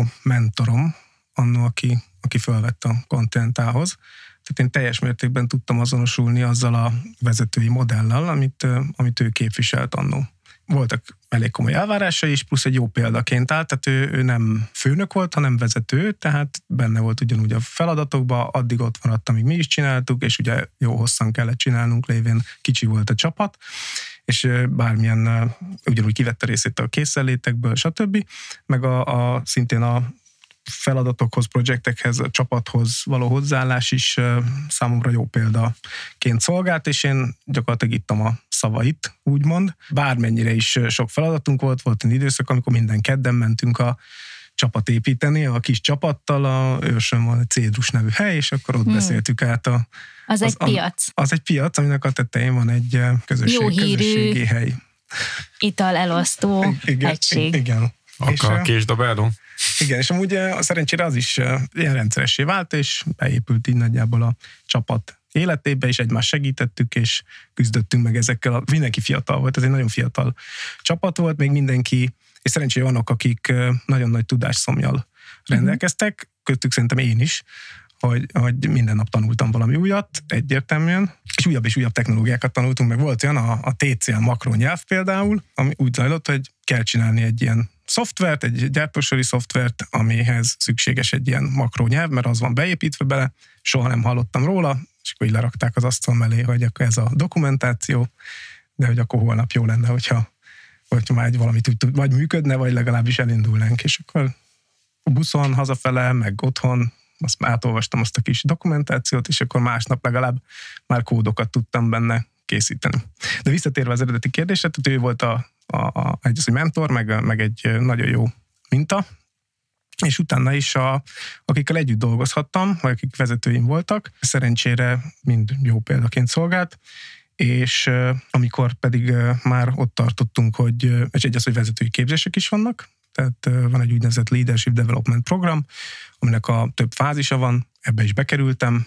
Ez szerencsés, hogy ebben akkor nem hagynak magadra utána pedig a, a cégvezetőnek a, hát a stratégiai érzéke és az irányvonala volt az, ami, ami még szintén motivált, és közösen dolgoztunk amúgy ezeken a projekteken, tehát ne, ott se volt elengedve a kezem teljesen, tehát amiben kellett támogatás, azt akár csak ötletelés, tehát hogy valamit hogyan, melyik irányba lenne jó célszerű, kik itt a stakeholderek, kiket kell megnyerni, honnan teremtünk rá büdzsét, bármi ilyesmi, az nyugodtan fordulhattam hozzá, és segített ebben, tehát úgymond együtt is csináltuk. És ugye 2009 óta vagyok vezető, és az alatt a, az elég sok minden mm, vezetői kihívás is előjött. Tehát volt mindenféle, amiből szintén mindig próbáltam levonni a a tanulságokat, tehát hogyha történt egy, akár csak az, hogy, és ugye erről beszélünk, hogy introvertált vagy extrovertált, nekem, mint aki magát introvertáltnak tartja, tehát egy, egy beszélgetés különböző stílusú, különböző képzettségű, vagy különböző hozzáállású kollégával is sok esetben nekem, én úgy gondolom, hogy az, hogy komfortzónán kívül van kettő, meg hogy hogy extra erőforrás befektetést igényel, főleg az elején, hogy az megfelelően menjen az a, a kommunikáció, és én is amúgy egy az, hogy elfogadjam a véleményét, meghallgassam, megfelelően válaszoljak, megtaláljuk a közös hangsúlyt, és, és alapból egy win-win szituáció legyen. Tehát, hogy ezt, ezt úgy alakítsuk a kommunikációt, erre vannak technikák persze, de bármilyen elméleti tudás, az kevés, ez gyakorlatban az valami teljesen más lesz és, és akkor ott, ott jó egy irányvonalnak, amit hallottunk, például a asszertív kommunikáció, vagy bármi egyéb ilyen technika, de ott, ott, ott élesbe egy kicsit ezt módosítani kell, mert semmi se fekete-fehér. És akkor ezekből én mindig, mindig próbáltam utána levonni a tanulságot, hogy ez pozitívan sült el, negatívan sült el, ha negatívan sült el egy bármi, akár egy tervezés, egy beszélgetés, akkor ezt következő alkalommal hogyan lehetne jobban csinálni. És mostanában is még a mai napig nap végén azért összefoglalom, hogy, hogy fejben, hogy, hogy az a nap úgy összességében egy pozitív nap volt, egy negatív nap volt. És ezt alapból úgy gondolom, hogy általában mindenkinek így a nem tudom, érzelmi boldogsági szintjéhez alakul a nap. Nem nagyon van olyan, hogy ez most összességében csak egy pozitív események történtek egy nap alatt, hogy csak negatívak, valahogy így mindig ki egyensúlyozzák egymást, már akár napon belül, de hosszabb távon meg aztán főleg. Úgyhogy sokszor szokott lenni, hogy megyek haza, mesélem a barátnőmnek, hogy hú, de jól sikerült minden, nagyon sok siker volt, ez és ez és ez, ezt is jól csináltuk, azt is jól csináltuk, majd fél órán belül jön két-három olyan dolog, ami, ami úgy kihozza nem nullára, arra a szintre, ami egy adott embernek a... Még elviselhető. Hát az ő adott érzelmi boldogsági szintje, És általában így jön össze, és szoktam is ezen nevetni, hogy nem szabad így elkiabálni még, nem tudom, este 11 órakor se, hogy ez most egy nagyon pozitív nap volt, mert csak pozitív dolgok történtek, mert akkor 23 óra 32-kor jön a hívás, hogy leállt a gyártás a, nem tudom, az egyik e-épületbe. 15 év telt el, ha jól számolom, azóta, hogy beléptél arra a gyárlátogatásnak vélt, majd állásinterjúba forduló beszélgetésre, és elfogadtad azt az ajánlatot, uh-huh. amivel ö, megkínáltak tulajdonképpen. Ez alatt a 15 év alatt nyilván ugyanúgy, ahogy egy egyetlen napnál is vannak fent és lentek, gondolom a 15 év alatt is megtapasztalhattál ilyeneket is, és azért merem felhozni ezt a most következő témát, mert nem csinálsz belőle titkot, hanem ezt a LinkedIn-en, aki követ, nyomon tudta követni, volt egy év kitérőd, uh-huh. amikor azt mondtad, hogy most háttérbe vonulsz, és most akkor félreteszed a napi rutint, kicsit kizumolsz a hétköznapokból, és magadra koncentrálsz egy hosszú szabadság keretében. Igen, így volt. És amúgy nem csak a LinkedIn-en, hanem Facebookon is minden napomat dokumentáltam. Megcsináltam úgy egy YouTube fiókot is, ahova hat videót töltöttem fel, és Instagramon is minden napomnak a legjelentősebb momentumát, amit úgy lefényképeztem, hogy képbe meg tudtam örökíteni, azt, azt megosztottam. És hát gondolom a kérdés az az, hogy ez hogy jött. Igen, talán kezdjük ott, hogy hogyan jutottál erre az elhatározásra, hogy kicsekkolsz, úgymond, és nyilván ilyenkor felméri az ember, hogy mik a lehetőségei, visszatérés szempontjából, hogyan fogja fogadni a cég, a vállalat, mennyire kezeli ezt rugalmasan és empatikusan, uh-huh és nyilván az is érdekelne ezen túl, hogy ez az egy év, ez mivel telt. Az elején ugye volt egy kockás papírod, amire leírtál több felsorolást, hogy miket nagyon, szeretnél. Nagyon utána néztetek, úgy látom. hogy miket szeretnél megvalósítani, és itt azért szerepelt jó pár olyan tétel, amire kíváncsi vagyok, hogy sikerült-e megvalósítanod, de akkor még eleinte tekerjünk oda-vissza, hogy megszületik Jó. benned ez az elhatározás. Okay, tehát első üzenetem akkor, hogy nagyon vigyázzatok, hogy mit tesztek ki a közösségi médiában, mert egyből előjön, de oké. Okay. Na, az internet nem felejt. Az internet sajnos. nem felejt. De hát én, én voltam, aki megosztotta, úgyhogy... Sokszor sajnos, de ez esetben szerintem egy abszolút jó Igen. példa is akár. Miatt elfelejtem, azzal kezdeném, hogy nagyon hálás vagyok amúgy nagyon sok embernek, hogy ez összejöhetett ez az egy év szabatikál, meg a, a cégen belüli az, hogy egyetem van ilyen, ilyen lehetőség, és és szerintem sosem fogom elfelejteni, hogy ez összejöhetett, mert egyik legjobb időszaka voltam ugye az életemnek, de hát akkor menjünk egy kicsit, kicsit visszább. És ugye beszélgettünk arról, hogy, hogy egy nap nem lehet teljesen pozitív, vagy nem lehet teljesen negatív, és ez így volt 2018. április harmadikán is, amikor aláírtam a szerződésemet a, a cégnél, hogy én leszek az IT igazgató, és megkapom mindazt a felelősséget, meg kihívást, meg amire már egy az, hogy nagyon vártam, kettő, hogy már egy hosszú előkészítési folyamatnak az eredménye, és ez délután négy órakor történt. Viszont ugyanazon a napon én reggel nyolckor mentem egy menedzser szűrésre a Bajcsi kórházba, ahol is sajnos egy elég komoly betegséget diagnosztikáltak nálam ugyanazon a napon, és ez délbe, vagy egy órakor tudtam meg, hogy nekem itt a következő időszakban nem csak az előbb elmondott dolgokkal kell majd megküzdenem, hanem még ezzel a betegséggel is. És ennek is tudatában én gyakorlatilag fel sem fogtam, hogy mit, mit mondtak ott nekem, mert tudtam, hogy négyre megyek aláírni. És akkor itt vagyunk, hogy az a nap is hát egy nagyon-nagyon nagy pozitív esemény volt, és egy nagyon-nagyon nagy negatív. Úgyhogy átlagban az is kijött majdnem az én szintemen, bár lehet, hogy ez inkább negatív napnak összességében úgy kéne összefoglalni, de aztán, aztán az is lehet, hogy, hogy pozitívnak kell összefoglalni. Az a lényeg, hogy érzelmileg ez egy hullámvasút volt, és amúgy aznap még én fel se fogtam a, hát gyakorlatilag egyiket se a kettő közül. Úgyhogy így indult a menedzser karrierem. De aláírtad akkor négykor a szerződést? Aláírtam, igen, igen, aláírtam. És sokáig még amúgy nem mondták rá az orvosok százszerzékosan, hogy most tényleg van ez, ami kell, kellett szűrésekre, meg különböző vizsgálatokra. Úgyhogy közben én el is kezdtem a, a munkát, az új, hát nem elkezdtem, mert gyakorlatilag addig is azt hasonlót csináltam, csak folytattam a munkát, és haladtunk.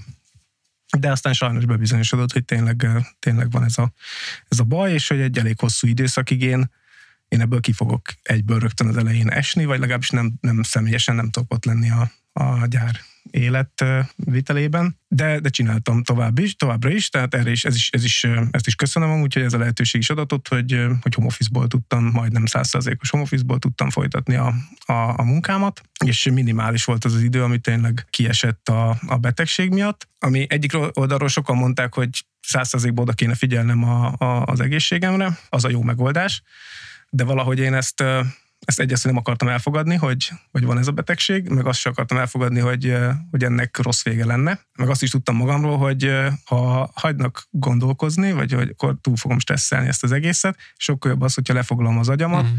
és, és nem gondolok abba bele, hogy amúgy mi zajlik velem. Persze részt veszek, amin kell, a mindenféle szűréseken, meg mindenféle kezelésen, amin kell, de, de mellette az egy jó lehetőség, hogy, hogy amúgy, amúgy tudom csinálni, amit szeretek csinálni. Akkor lehet mondani, hogy ez még a tagadás időszaka volt. Elképzelhető, de ugye ez úgy gondolok erre az időszakra, hogy ez még plusz bejött egy, egy feladatnak. Ott volt az eddigiek, meg még bejött ez, hogy ezt is kezelni kell, és össze kell tudnom egyeztetni ezeket a dolgokat. És szerencsére amúgy tehát annyira nem vert le a betegség, hogy, hogy ne tudtam volna járni, vagy, vagy, vagy minden, minden működött. Csak mellette be kellett tartani azokat, amiket az orvosok mondtak, hogy be kell tartani és akkor így mentünk tovább, és a végén, mikor, mikor azt mondták, hogy de azt nem mondták, hogy meggyógyultam, de azt megmondták, hogy most minden jó. Ez egy ilyen fél évvel később. Akkor én eldöntöttem azt, hogy erre jobban oda fogok figyelni. Bár beszéltem az orvosokkal, hogy mi okozhatta, mi, az elő, mi lehetett az előzmény, mitől alakult ki ez a betegség. Mondták, hogy ez, ezen se stresszeljek, mert nem, nem tudni. Annyit lehet tudni, hogy 35 év alatt gyakoribb, meg, ha, meg 55 év fölött is gyakoribb én amúgy április harmadikán, amikor aláírtam, akkor még 34 éves voltam, és április hatodikán azt már a kórházba töltöttem a szülinapomat, ahogy 35 lettem, tehát még beleestem, tehát a statisztikát én még igazoltam a, ezzel a betegséggel, hogy 35 év alatt gyakoribb egy kicsit még így várhatott volna, vagy nem tudom, és akkor talán nincs ide, csak a vicc Úgyhogy ez így zajlott, és amikor vége lett, azért, azért ez nem volt egy kellemes kör, Úgyhogy elhatároztam, hogy oda, azért, bár azt mondták az orvosok, hogy nem attól van, hogy mondjuk egészségesen, egészségtelenül táplálkoznék, vagy stresszes lenne a munkahely, tehát hogy nem igazán tudják, hogy mi ennek a gyökéroka, de úgy gondoltam, hogy hát azért biztos valamilyen szinten csak bele számít hozzá, úgyhogy innentől megpróbálok odafigyelni, sportolni minden nap, egészségesen étkezni, nem nagyon stresszelni, visszavennék kicsit a, a, a munkahelyi dolgokból, a plusz órákból, vagy ilyesmi meg azt is elhatároztam, hogyha ha ez bármikor még egyszer kiújulna, akkor nekem egy döntést kell hoznom, hogy jó ez a, ez a felelősségteljes pozíció, vagy másik pozíció kell, vagy akár másik szakma, bármi, de hogy, de hogy még egyszer ezt így nem csinálom végig. És nem azért, mert hogy, hogy extra elvárások lettek volna, sőt, mindenki támogatott cégen belül is, hanem magammal szemben, mert, mert elég volt az egyszer. De sajnos 2020-ban, 2020 elején újra kiújult ugyanez a betegség, és még egyszer végig kellett ezt az egészet csinálni, még egy kicsit durvábban, és utána természetesen nem változtattam nagyon semmin se.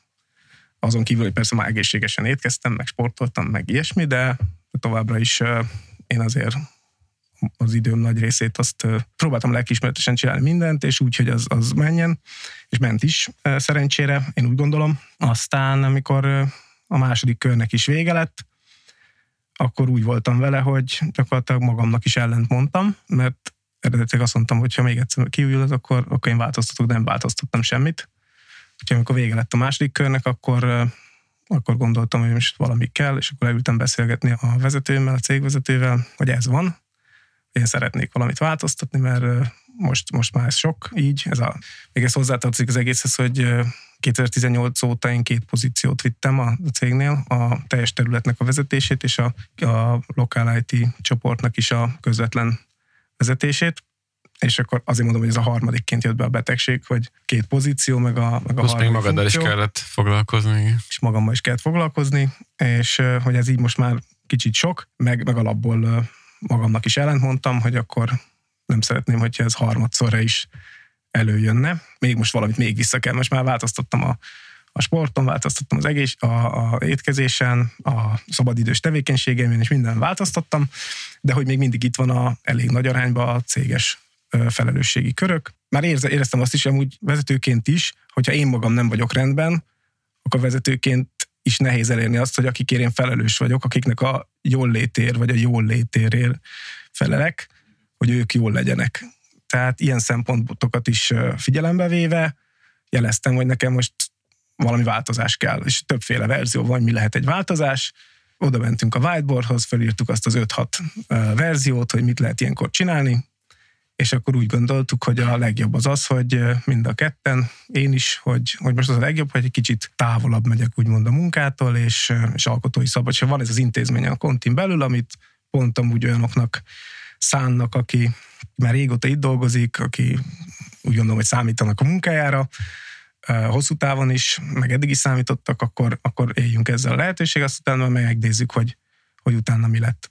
És akkor ebbe állapodtunk meg, aminek örülök, és akkor elindult az előkészítése ennek, ez se volt egyszerű, hogy, hogy ebbe a pozícióba, amiben vagyok, megfelelő utódlást találjunk erre az időszakra, de szerencsére, és itt most a, megint a, ez egy pozitív dolog, hogy, hogy sikerült, és még hozzá csak hogy még érdekesebb legyen a történet, ugyanazt a kollégát sikerült visszacsábítani Magyarországra ebbe a pozícióba, ki engem mondó fölvett a kontentához. Ő neki egy kicsit más volt a, a szakmai irányvonala, mint ami nekem volt. Ő szakmai úton fejlődött, kiment a központi IT-hoz Németországba, és a családdal kiköltöztek, és ott dolgoztak, és szakmai irányba lett expert, és most, mikor jött ez a lehetőség, akkor szerencsére neki is az ő terveivel ez össze jött, és majdnem napra pontosan el tudtuk, meg tudtuk oldani, hogy legyen egy rendes átadás, és minden el legyen intézve. Úgyhogy ez, ez viszont jól összejött, úgyhogy én 2022. január 1-én el tudtam kezdeni a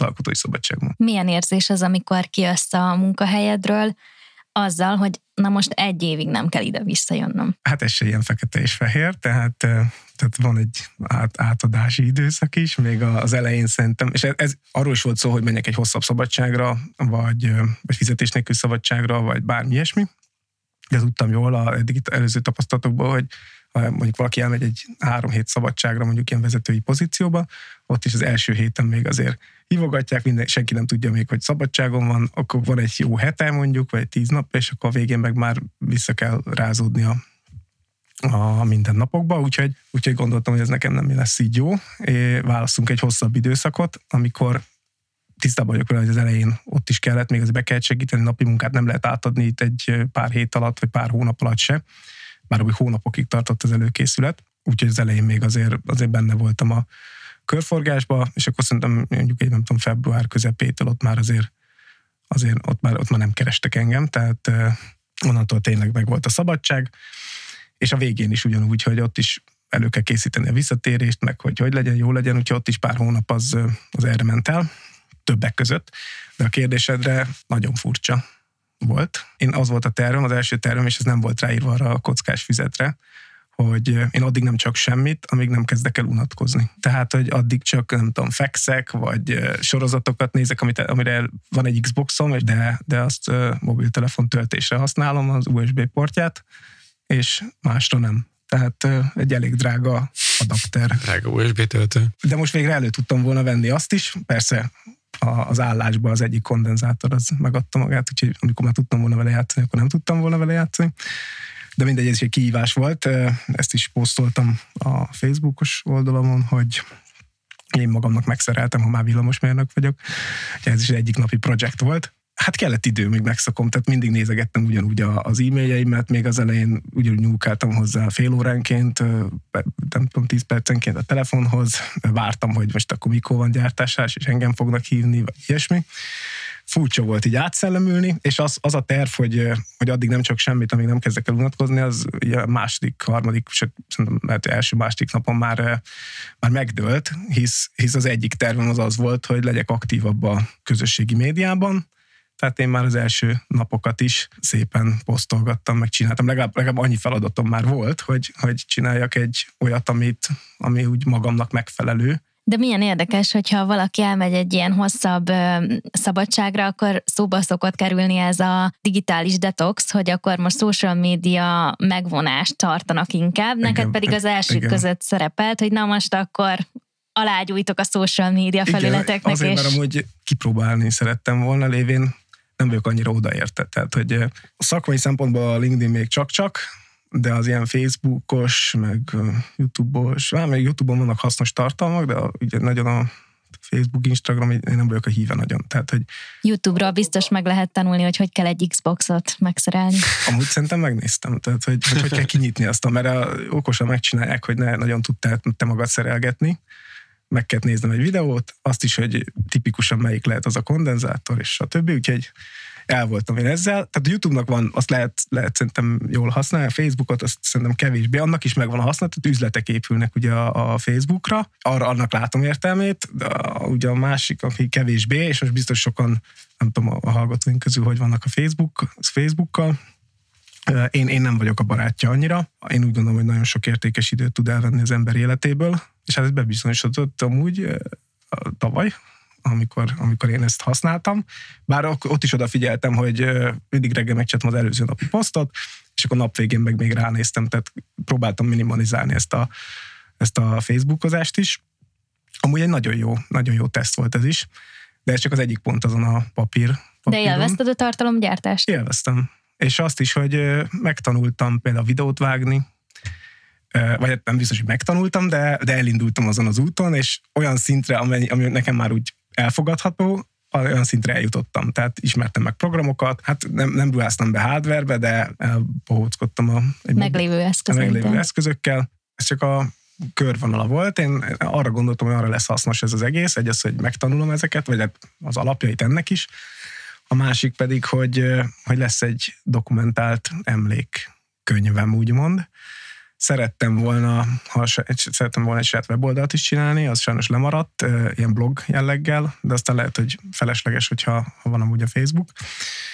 Úgyhogy ott, ott lett egy ilyen napi blogolásom. Ilyen szempont, és erre szerintem tök, nagyon jó, mert most is dobálgatja föl nekem azon a napon, tehát most, most például 28-a van, akkor meg tudom nézni, hogy tavaly, igen, földobja a Facebook, hogy tavaly 20, 4 28-án mit csináltam. És eddig is jó így visszagondolni, hogy és amúgy próbáltam hasznosan megtölteni ezt az évet, a, a, azon túl, hogy készültünk arra, hogy hogy lesz a cégem belül megoldva ez az egy év. Mellette én már 2021 áprilisában, májusában már összeírtam azt a listát, amiről most beszéltünk, hogy mivel szeretnék foglalkozni majd, hogyha a szabatikánon leszek. És ezen szerepeltek olyanok is még, mint Road 66, Igen. Kék túra, és ami még illeszkedik ebbe a sorba, ez az egy hónap fesztivál. Igen, hát ezek, ezek voltak a fő csapásvonal, amiket most felsoroltál. Mindig is vágyam volt, hogy eljussak Amerikába, meg az is, hogy, a, hogy ott megcsináljam ezt a Route 66-et uh, autóval. Uh-huh. Amerikában korábban egyszerre, mert egy 30 percre eljutottam, amikor a, a JFK-en át kellett szállni egy Mexikóba tartó repülőre üzleti útból. Ez volt a összes amerikai kalandom, hogy 30 perc volt a kettő járat indulás között, és addig ott voltam.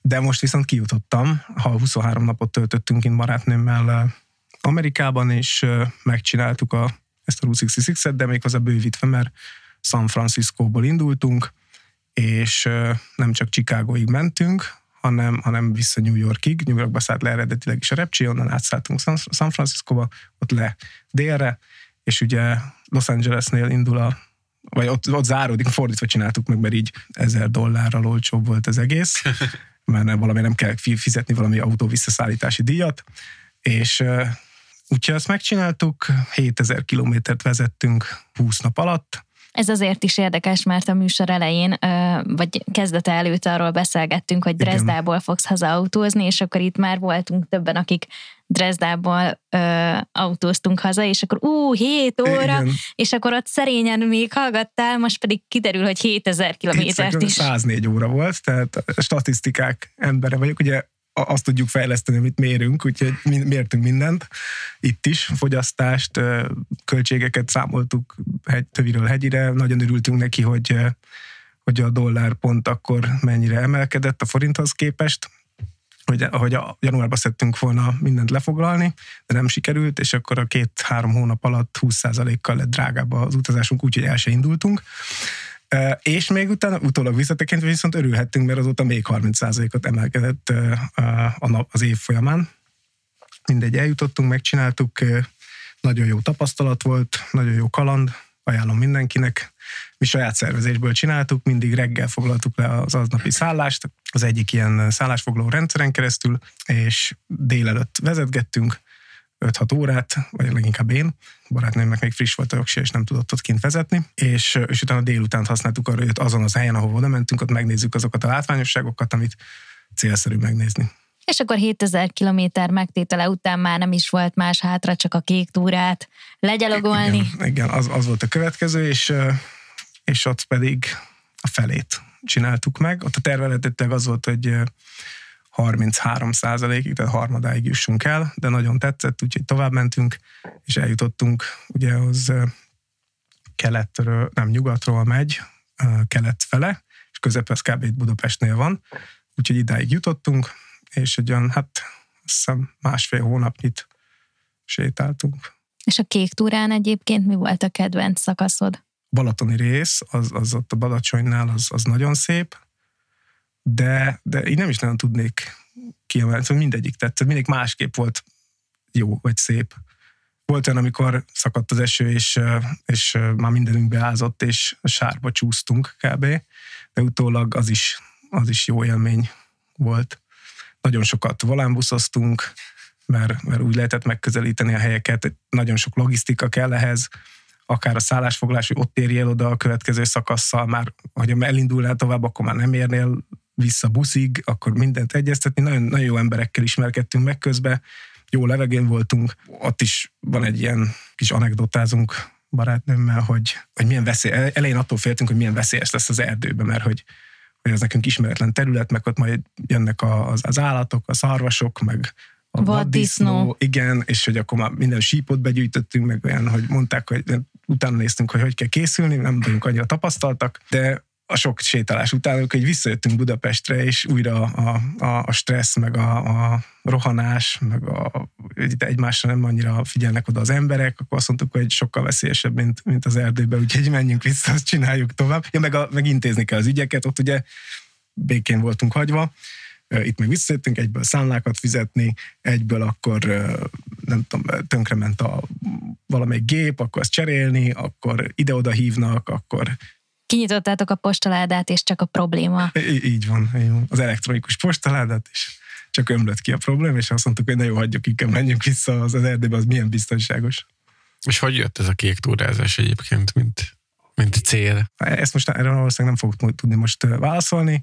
Ez is már nagyon régóta, gondolom hallottunk róla barátoktól, meg... meg Igen, sokaknak bakancslistás. Igen, hát ilyen bakancslistás lett, és és még most is az, tehát szeretnénk befejezni. Úgy volt, hogy idén nyárig be is fejezzük, csak, csak aztán barátnőm sajnos eltörte a, a lábát, úgyhogy ez egy picit így, meg, meg, meg nekem is azért itt azért van most feladatom Veszprémben, úgyhogy kevésbé úgy gondoltuk, hogy a hétvégék azok, azok szabadok lesznek, és akkor majd akkor csináljuk, de most kb. a hétvégék arról szólnak, hogy akkor találkozunk a, vagy rokonokkal, vagy barátokkal, vagy mindig jövünk vissza Pestre, úgyhogy nem szabadok a hétvégék se. Úgyhogy csúszik. És az egy hónap fesztivált azt úgy kell elképzelni, hogy elkezdtétek június 1-én, vagy nem tudom, mikor indulnak a fesztiválok, és július 31-én, 30-án már csak 30 Aha. napos a június. Ez volt az eredeti terv, de, de mindegyik egy picit változott. Tehát szerencsére nem annyira konkrétan definiáltam a, ezeket a, a céljaimat, meg magamnak hagyok egy kis uh, mozgásteret, úgyhogy uh, nem vagyok annyira szigorú magammal. Az egy hónap fesztivál, az tényleg egy hónap fesztivál lett, de, de négy részbe fölosztva, úgyhogy nem egymás után mentünk egyik fesztiválról a másikra, és sátrasz, úgy sátrasztunk végig, de, de négy különböző időpontban, közte kihagyással csináltuk ezt, tehát még ezt is nagyon nehéz volt így összeszervezni, mert közte legjobb barátnak a szülőnapozása, vagy valami rendezvény, vagy bármi miatt, meg, tehát nem lehetett így. Meg, meg amúgy nincs is úgy fesztivál, hogy egymás után négy olyan, amire szívesen elmentünk volna. És ez mind magyar fesztivál volt? Magyar fesztivál, persze. Szeretjük a Magyarországot is, meg magyar zenei fesztiválokat is. Petivel találkoztunk ugye a Fishing a Norfin. Így van. Idén is találkozunk? Én nekem megvan egy jegyem. Nekem is. Akkor, Akkor szerintem, szerintem találkozunk. Ági? Nincsen jegyem, korábbi években volt, de most máshogy alakul. De más fesztiválra fogunk menni, ami hasonló tematikájú, úgyhogy bepótolom. És közeledünk az adásidőnk végéhez. Uh-huh. Mégsem tértünk rá erre az öt kérdésre, amit minden vendégünknek felszoktunk tenni, de azért ettől nem, tekinteni, nem tekintenék el, úgyhogy ha megengeded, akkor bele is vágnánk ebbe a részbe. Az első kérdésünk mindenkihez az szokott lenni, hogy megkérjük a vendégeinket, hogy ajánljanak egy olyan technológiát, vagy nem is ajánlás, de egy ilyen technológiai téma, amiről szívesen beszélsz, mi lenne az, amit te mondjuk érdeklődéssel követsz napjainkban, és úgy gondolod, hogy arra oda kell figyelnünk. A, amiről szívesen beszélek, meg tudok is szerintem sokat beszélni, arról már beszéltem is. A igen, traceability. A, a traceability lenne, szerintem abban, abban még mindig nagyon sok lehetőség van, és, és kell is, tehát az a, anélkül ipar 4.0-át elkezdeni, vagy, vagy azt mondani, hogy ipar 4.0 van, hogy nincs amúgy adatunk arról, hogy mi történik a, a gyárunkba, vagy a, a szervezetünkön belül. Tehát szerintem az, az, az kor, az, az kulcsfontosságú és arról amúgy szívesen beszélhetünk még elég sokat is, meg hm. szoktunk is Pétetivel konferenciákon beszélni. Uh, ami viszont most uh, nagyon előtérbe került, az, a, az az AI, és annak a, hogy dinamikusan most uh, egyre több megoldás jelenik meg, és, és szerintem erre oda kell figyelnünk a mesterséges intelligenciára, most itt nem akarom, hát mondhatom ugye, csak hogy egyszer elhangzon a meetingen, a, vagy ezen a podcasten is a ChatGPT, de, de én nem is csak erre gondolnék, hanem hogy, de akár ez is, hogy... Lehet húzni a strigulát, akkor... Jó, hogy itt, itt, is, itt is elhang, igen, akkor itt is elhangzott, mert mert egyre több folyamatunkban jelenik meg, ennél is például a ChatGPT-nél is halljuk, hogy a, a Microsoft ugye már bele fogja rakni a be, sőt, már bele is rakta azokba az eszközökbe, amit ő üzleti környezetének egy, egyre, szerintem, szerintem a legtöbb, legtöbb vállalatnál ugye az az üzleti környezet, és ő, ő ezt napi használatba elérhető formába elérhető fogja tenni, vagy már tette is.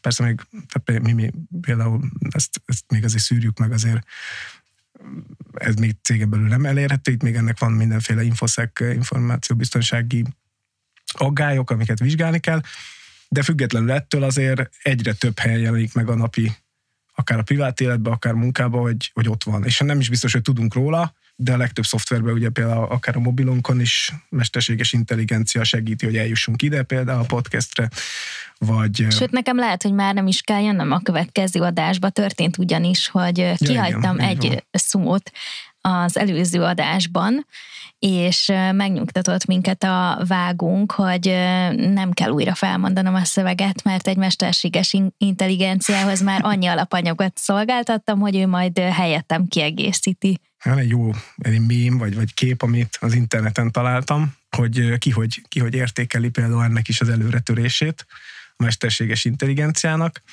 és két, egy, egy vonaton utazik két ember, az egyik a, arról szól a kép, most így ezt megpróbálom, így nem tudom megmutatni itt a hallgatóságnak, az egy, egyik oldalon ül egy, egy szomorú ember, aki néz ki, és szürke, Igen. szürkeség van kint, és mondja, hogy, hogy á, sajnos, sajnos a mesterséges intelligencia elveszi a munkámat, másik oldalon pedig egy pozitív jövőképpel, egy mosolygós, jól felöltözött, napos tájat látó ember, aki megmondja, hogy de jó, a mesterséges intelligencia elveszi a munkámat, tehát van időm mással is foglalkozni, ki hogy látja, ugye, és ki az, aki, aki mit fog ebből tapasztalni. Ezért fontos, hogy, hogy mi, mint IT szakemberek, vagy IT területen mozgók, ezzel lépést tudjunk tartani egyik oldalról, meg, meg lássuk azt, hogy hol segít, meg mik azok a vonatkozásai, amivel viszont, viszont oda kell figyelni, mert mint akár például a cybersecurity, vagy információbiztonság. Mondj kérlek egy olyan emberi tényezőt, humán faktort, egy soft skillt, amit fontosnak tartasz, akár az üzleti életben, akár csak így, mint magánember? Most egy hirtelen, ami, ami így eszembe jutott, az a kompromisszumkészség, mert szerintem az, az például akár magánéletben is, akár az üzleti életben is létfontosságú ahhoz, hogy, hogy, hogy elérjük például a win-win szituációt, és szerintem úgy tud működni akár egy vállalat is, akár, a, akár a, egy kapcsolat, privát életbe is, hogy, hogy mindenki nyer belőle, nem pedig az egyik sérül, a másik pedig csak ő nyer. És ahhoz, hogy ez megtörténhessen, ez kompromisszumkészség kell, és erre volt egy, nem tudom, ti néztétek-e a Silicon Valley uh-huh, sorozatot? Igen. Én Abba volt a, a siker sziámi háromszöge, igen. Conjoined Triangles of Success, ami pont arról szólt, hogy a gyártás, meg siker, meg egyéb, és akkor az jön ki, hogy ha kompromisszum van, akkor, akkor minden megvalósul. Most, hogy erről a kompromisszumról beszéltél, én most egy kicsit az a, az a figura vagyok, aki a vonaton kinéz, és azt látja, hogy a, az AI elveszi a munkámat, mert nekem a kompromisszum kicsit inkább egy ilyen negatív negatív asszociációt uh-huh. vonz maga után, hogy az olyan az az állapot, ami senkinek nem annyira jó, hogy mindenki egy kicsit enged, de hogy, hogy kicsit jól ilyen lost-lost. Ah, igen, hogy nem, nem, nem feltétlenül a, a, a win-win, de, de, de akkor te kifejezetten a win-winre gondolsz ilyenkor. Igen, és amikor... olyan kompromisszumra gondolok, ami, ami elfogadható. Tehát azért mondom a kompromisszum készséget, hogy hajlandó legyen az ember egy picit engedni, ne folyamatosan küzdjön azért, hogy az ő igaza valósuljon meg, vagy az a megoldás. Nézzük meg, hogy a másik is hogy tud akár úgy, hogy én egy picit visszaveszek a saját igényeimből, vagy, vagy abból, amit, amit én szeretnék, de a kettő együtt lehet, hogy előnyösebb lesz, mintha csak az egyikünk érdeke érvényesülne. Több vezetői kihívással is szembesültél a karriered során, ezekből már néhányat említettél, de ha csak egyet kellene kiemelned, akkor mi lenne ez?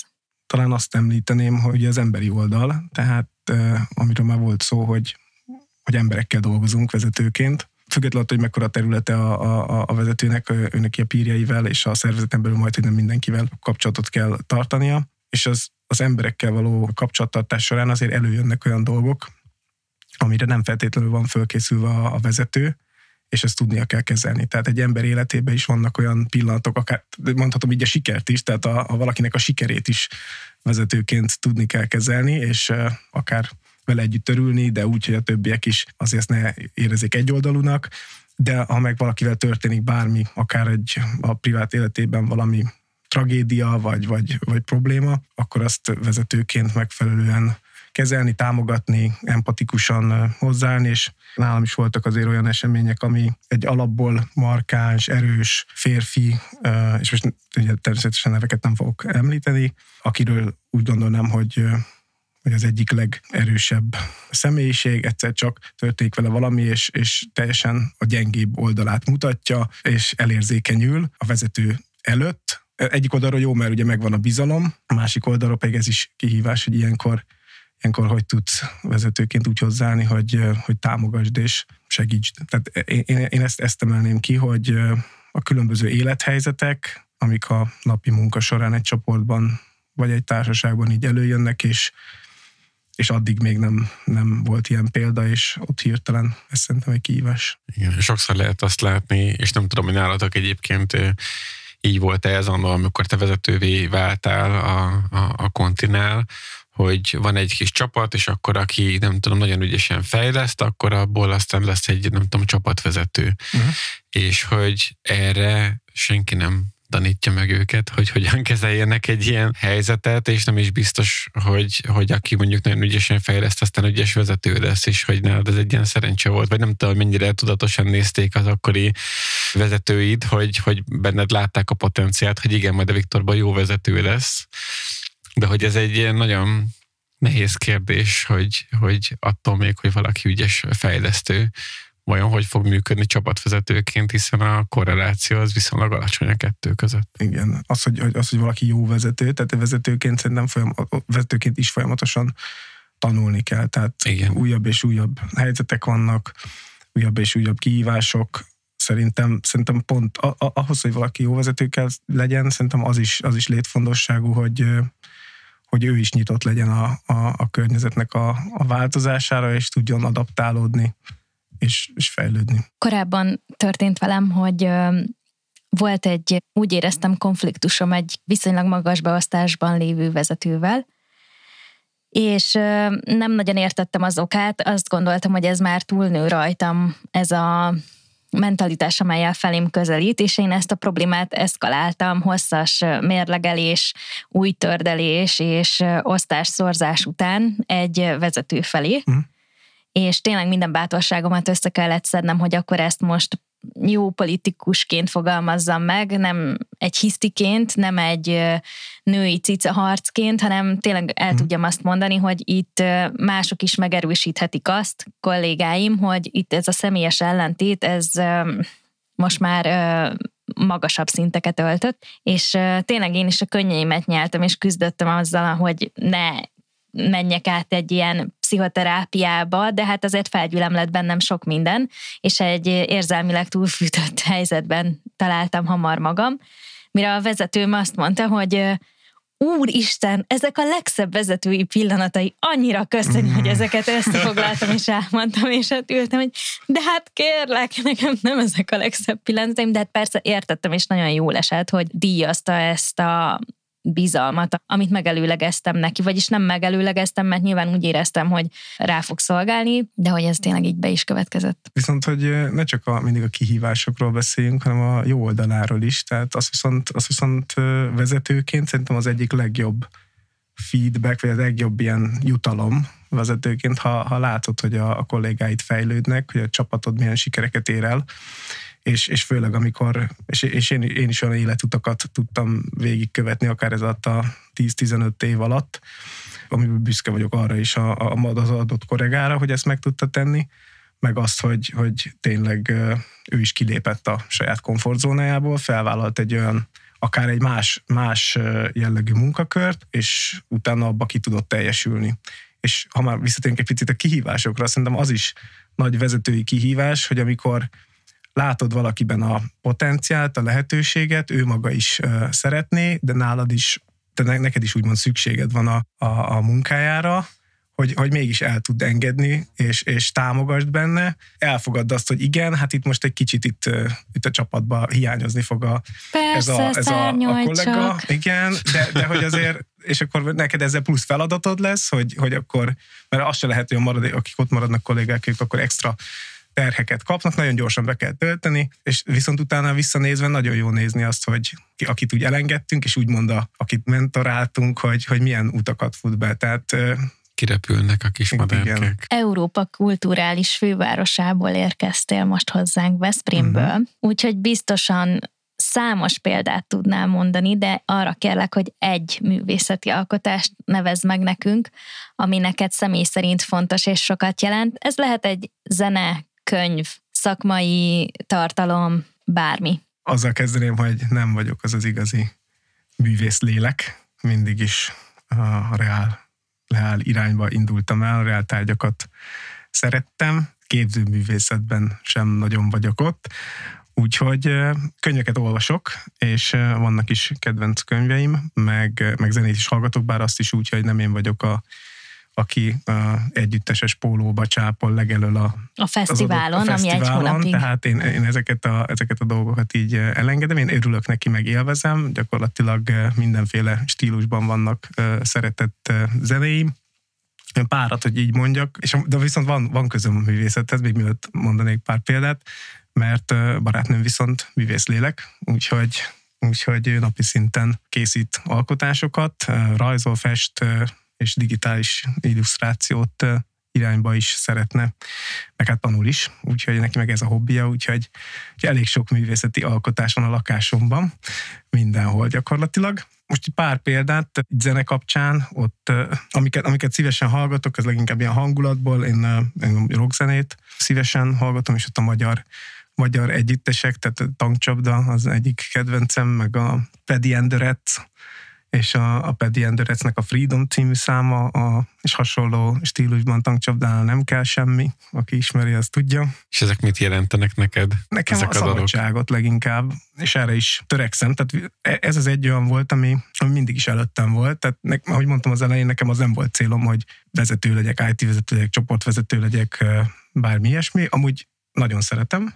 Tehát az első eredeti félsz az elején, hogy hogy nem az én irányom, én szakma, szakmában szeretnék dolgozni, az, az nagyon gyorsan megfordult, és, és úgy gondolom, hogy jó helyen vagyok, és nagyon élvezem azt, hogy látni azt, hogy, hogy fejlődünk, látni azt, hogy, hogy akár az én irányításommal is én, milyen eredményeket lehet elérni, azt, hogy a kollégák ki tudnak bontakozni, és ők is milyen eredményeket, ez, ez, ez szerintem tök jó, és ez, ez kb. ami motivál minden nap.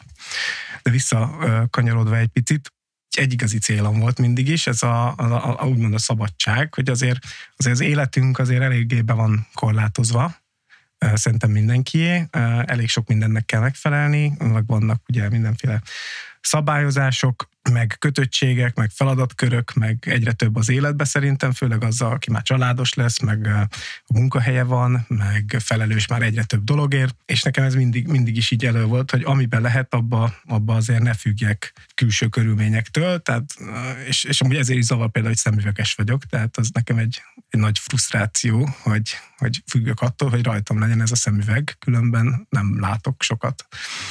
De ugyanúgy a, a pénzügyi szabadság, tehát az egyik hobbim az például a, a, a befektetések, meg azoknak a mindenféle követés, és hogyha technológiáról beszélünk, azért engem is érdekel például, visszatérve az előző kérdésre, hogy milyen technológia, akkor én a, a, a kriptót is említeném, hogy abba is azért látok lehetőséget, és hogy ez hogy kapcsolódik a művészethez, csak hogy erre a kérdésre válaszoljak, ott is az NFT irány van, és, és ugye leginkább az, az jelen, azok jelentek meg, mindenféle művészeti alkotások jelentek meg NFT-be, de én nekem nem maga a művészeti alkotás, ami, ami felkelti az érdeklődésemet, hanem mögötte lévő technológia, meg hogy ebben milyen lehetőségek vannak. És e, ezt is lehet rosszra is használni, meg lehet jóra is használni. De például van már olyan szoftver a, a, a mobiltelefonomon, ami, ami egy NFT-vel van licenszelve. Van mögötte egy kép is, nagyon jól néz ki, de engem az nem nagyon érdekel. Viszont az arra egy tök jó lehetőség ez az NFT például, hogy, hogy a licenszt magát azt akár eladhassam, amikor már én nem akarom ezt a szoftvert használni, akkor más fogja tudni tovább használni, de az addig, amíg valakié, az ő, ő tudja azt az adott szoftvert. És ilyen jellegű licensz koncepció az nem nagyon dívik a, a szolgáltatóknál. Pedig ez egy jó lehetőség. Azt is ugyanúgy, mint egy, egy, egy eszetet, egy, egy tárgyat, vagy bármit, tudom tovább értékesíteni, és bizt, garantálja az NFT, meg a technológia, ezt tényleg csak egy ember fogja felhasználni. Úgyhogy ott is. Azt tetszik, a barátnőm mindig, ő szeretne, szeretne ugye, ugye digitális illusztrációt csinálni, ő szeretne NFT-ket is csinálni, és akkor ő engem kérlel, hogy én meg tanuljam meg, hogy ezt technológiák hogy kell megoldani, hogy, hogy legyen egy, legyen egy ilyen NFT nekünk saját. Azon hallgatóink kedvéért, akik nem ismerősek az NFT világában, elmondanád egy pár mondatban, hogy ez micsoda? Igen, tehát ez a non-fungible token, de a technológiai részletekbe így én magam sem tudnék itt belemenni. Az lényeg, hogy blokkláncon van egy egyedi azonosítója az adott digitális alkotásnak, vagy, vagy mégis bármi lehet, ez lehet egy zene, lehet egy kép, és maga a blokklánc garantálja azt, hogy az egyedi, míg egy épek képet többszörözhetsz, több százszor, az, azt senki nem tudja, hogy kié volt az eredeti, azt össze-vissza másolgathatod, egy, egy NFT-t azt nem, annak megvan a hash annak nyoma van. Annak nyoma van, uh-huh. és akinél az ott van az, a birtokába, az az övé. Tehát egy ellenőrizhető az eredetisége, és ez garantálja azt, hogy tényleg csak egy embernél van ott. Az utolsó kérdésünk mindig arra szokott vonatkozni, hogy mondj egy példát arra, amikor kiléptél a komfortzónádból, és tudom, hogy ez a beszélgetés alatt is sokszor érintve volt, illetve a bemelegítést is ezzel kezdtük, hogy a közelmúltból mikor uh-huh. volt ilyen szituáció, de most ha az egész életedre tekintenél, akkor mit emelnél ki? Hát talán legelső nyilvános fellépésemet, de amikor nagy tömeg előtt kellett beszédet tartani, valamilyen technológiai témában, vagy egy kínót előadást tartani nagy plénum előtt. És mikor volt ez? Közvetlenül a, a szavatikálom előtt volt egy ilyen, ami, ami nagyon Az IDC konferenciára gondolsz, ahol igen. rettenetesen nagy dugóba kerültél, és úgy érkeztél meg, hogy beestél gyakorlatilag a kínót előadásra? Igen, ott egy az, hogy nagyon izgultam, már azért is, viszont arra, arra tényleg készültem sokat, pont azért, mert az első ilyen kínót előadásom volt. Előtte elvégeztem egy ilyen előadói kurzust, és úgy építettem fel a prezentációt is, és majdnem nem jött össze, de aztán tényleg ilyen egy percen múlt, és, és talán ez még hozzá is segített ahhoz, hogy itt is szintén elment a lámpaláz már az Árpád híd közepén, mert úgy voltam vele, hogy nem fog sikerülni, mert odaérni, de mivel odaértem, ezért utána már elég nyugodtan és dinamikusan szerintem is, és a visszajelzések alapján is az jól sikerült. Ezt meg tudtam erősíteni, jelen voltam, elég impresszív volt az az előadás. Úgyhogy ott nagyon kiléptem a komfortzónámból, de és azóta is összes ilyen konferencia, vagy panelistaként, vagy fellépőként, vagy akár itt a podcast felvételen kint vagyok a komfortzónámból. Reméljük a hallgatók nem lesznek kint a komfortzónából, és velünk tartanak majd a következő adásokban is. A mai adásunk végéhez értünk. Itt volt velünk vendégként Péceli Viktor. Köszönöm szépen, hogy itt lehettem. Műsorvezető társam Bóna Péter. Én is köszönöm. Én pedig Szentléleki Szabó Ágnes voltam. Megtalálhatjátok a podcast adásainkat a legnépszerűbb platformokon, így például a Spotify-on, a Google Podcast és az Apple Podcast felületein. A harmadik és egyben leghosszabb adásunk végén köszönjük a kitartó figyelmeteket. Sziasztok! Sziasztok! Köszönöm szépen, sziasztok!